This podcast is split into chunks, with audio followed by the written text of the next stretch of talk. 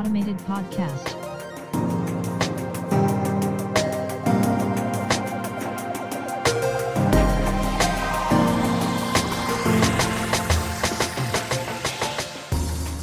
Welcome to Automated. I'm your host, Mark Verbenkov, and in this weekly podcast, we will be exploring the impact of emerging technology on jobs, society, as well as us, with business and technology leaders, researchers, and independent professionals across the world.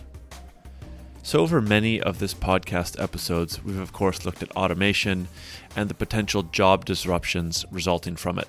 And really, a number of immediate solutions come to mind, like universal basic income and reskilling centers. In a few of the earlier podcast episodes, I looked at these proposed solutions uh, that really tried to deal with the worry of automation swallowing up current and, of course, future jobs and the potentially displacing millions of people. But one proposed solution which has gained traction uh, a few years ago and is less well known, I think, and really uh, not talked about yet on the podcast is something called a robot tax. So, this idea got a lot of traction and press in 2017 when Bill Gates was promoting it as an idea, as a way of kind of easing the transition towards a more automated world. He argued that it is a powerful way to slow down the wave of automation in order for society to deal with the repercussions that have been, I think, extensively covered in this podcast already. The idea gained more than just ideological purchase and had some implementation, but I'll cover that near the end of the episode. But to start with, let's look at exactly what a robot tax is. So, the essential idea is to tax businesses that implement robots that take human jobs, as those human employees can no longer be taxed, resulting in tax revenue loss for national government. So the resulting proceeds from the tax robots could then go towards making the replaced human workers uh, more relevant and competitive in the job market by, say, investing in or setting up reskilling centers and different kinds of programs like that. There are some questions as to how uh, it should exactly be set up, which leads to some ambiguity uh, of the exact definition. Uh, namely, each robot could be taxed based on the displaced employee's salary, or a company could pay an overall higher rate of corporate tax coming from the profits that are likely to increase due to the robot uh, being implemented in the first place. So, also, the definition of a robot here includes AI as well as digital bots, and not just the kind of uh, industrial robots we typically imagine when we say the term robot. However, the act of defining what a robot actually is does lend itself to some complexities when considering edge cases like even certain manufacturing tools that fall outside of the obvious robot examples but still have that kind of automation potential. Uh, not to mention modifying the tool or the robot itself to kind of uh, get outside of the actual definition of what the robot is that would be set up for this robot tax. And this might enable companies to, as I said, avoid such a tax if it were to be implemented, or at least push to not even be initially included in the tax to avoid kind of any reduction in profits. So let's kind of look at the overall arguments for and arguments against a robot tax that will kind of uh, build up on what was uh, just mentioned. So, uh, the kind of main argument for adopting a robot tax, which I mentioned right at the beginning, would be to slow down the wave of automation to enable a society to adapt to the uh, disruptions in employment. Subsequently, programs could be funded to support employees finding uh, relevant work uh, through like reskilling centers and ultimately a UBI scheme could be funded through such tax revenues, or at least this is, has uh, been proposed. And actually, one of the largest problems related to work and kind of the changing modern labor landscape uh, that I think hasn't really been given enough attention on the podcast itself is the growing speed of technological change and its impact on people, uh, forcing them to change jobs or careers if their profession is automated. So the skill set that they have gained may actually no longer be transferable to a new occupation. An easy example to understand here is uh, truck or taxi drivers.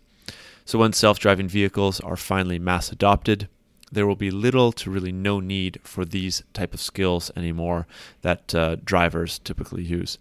And this will be forcing the future job seeker to reskill if they want to remain relevant in the workforce anymore. It has been argued that this disruption will happen faster and faster as technological development grows exponentially, which is why the robot tax is initially so appealing, as it really offers the potential solution uh, mainly to this number one concern. But there are some critical flaws to the tax that have been pointed out by others. And there are really two main arguments that go against a tax for robots. As already mentioned, uh, the difficulty with defining what a robot actually is, especially for the kind of outlier cases, can lead to all sorts of loopholes and companies avoiding a robot tax altogether. And this would uh, also increase legal cases, the amount of legal cases, the amount of regulation, and more bureaucratic processes to deal with its implementation kind of overall. So, the other main concern is the unequal opportunity it would generate between those countries that have adopted it versus those that don't. So, here's a, a quote from one of the articles that I was reading for this. Uh, Unless all countries on Earth adopted a robot tax, you run the risk of robotics companies moving their operations from countries with a robot tax to nearby ones without. Instead of getting money from robots and slowing their deployment, the country with the robot tax could lose out on the cash and cause the development to occur elsewhere. And I think that, um, so apart from this being, I think, a very clear argument against a robot tax, this idea is also tied to a potential innovation slowdown. So if companies don't outright move to uh, a different uh, country and they fear a robot tax, they might actually become less willing to invest in or even develop new technology because of it. And this would naturally lead to stagnation, which by many measures is a key driver for social growth and social benefit. So there would be repercussions beyond just the technological industries that would be under question. So these are kind of the boiled down arguments for and against a robot tax. But I think um, something that's actually quite important to look at are some of the actual events where a robot tax uh, was considered or implemented. And this mainly occurs in one place. So, to date, South Korea is the only country to implement a first robot tax. However, it is a little different than what has been proposed um, in that it actually reduces tax breaks to companies by 3 to 7% that were previously given to companies for adopting or investing in robots. Uh, so this was passed in 2017. And unfortunately, there's uh, little information on how it has changed or worked over the last five years. But from all accounts, it seems to be still in practice and hasn't significantly been altered in any meaningful way. More relevantly, though, there haven't been any new countries to implement a robot tax since and South Korea is still listed as one, if not the most automated country in the world, and recently had its highest GDP level in over 11 years. So it doesn't seem to be that the country was impacted negatively from the kind of altered robot tax as many argued it would have been. So, in another case where a robot tax was actually proposed but not accepted, uh, EU lawmakers had actually proposed a bill that would implement a tax on robots as part of a kind of more broad ethical framework for the development and deployment of robots within the EU. So, though the bill, this kind of overall ethical framework bill, was passed, a specific amendment was made to remove the robot tax issue. I think one of the main reasons that this happened was because that there was a lot of pressure from the industry as well as uh, robotic associations that were arguing uh, many of the arguments that were brought up in the podcast, but generally that innovation would go down.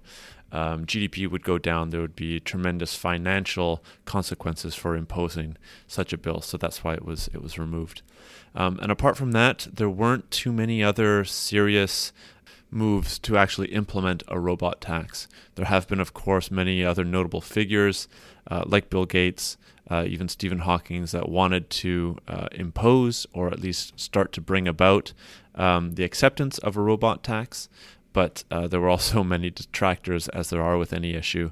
But in the years uh, since the kind of debate was raging back in around 2017, uh, there hasn't been that much push for having a robot tax implemented. Um, but if automation continues to expand, as I assume it will, uh, do you think that a robot tax is the solution, part of the solution, or is actually only going to contribute to more problems than it might actually solve. Well, that's it for this week's episode. Thanks for listening. If you like what you hear and you want to support the podcast and the conversations here, the best way to do this is to go onto Apple Podcasts and leave a review, as it helps the algorithm to reach out to new listeners and brings the show to them. Also, feel free to check out the website, automatedpodcast.org, where you can find the show notes for each episode, written articles on the themes of the podcast, and a library of resources on the topic of emerging tech and automation. Also, if you want to reach out and leave any feedback or you have any questions about the podcast or any of the conversations, there are general contact links such as email, LinkedIn, Twitter, etc. for you there on the website. And finally, for those of you that want more than just an audio conversation, the video recordings are now going to be up on YouTube for the newer conversations. So feel free to check out the videos by searching for Automated Podcast on YouTube, where, of course, you can like and subscribe if you prefer to support the podcast that way.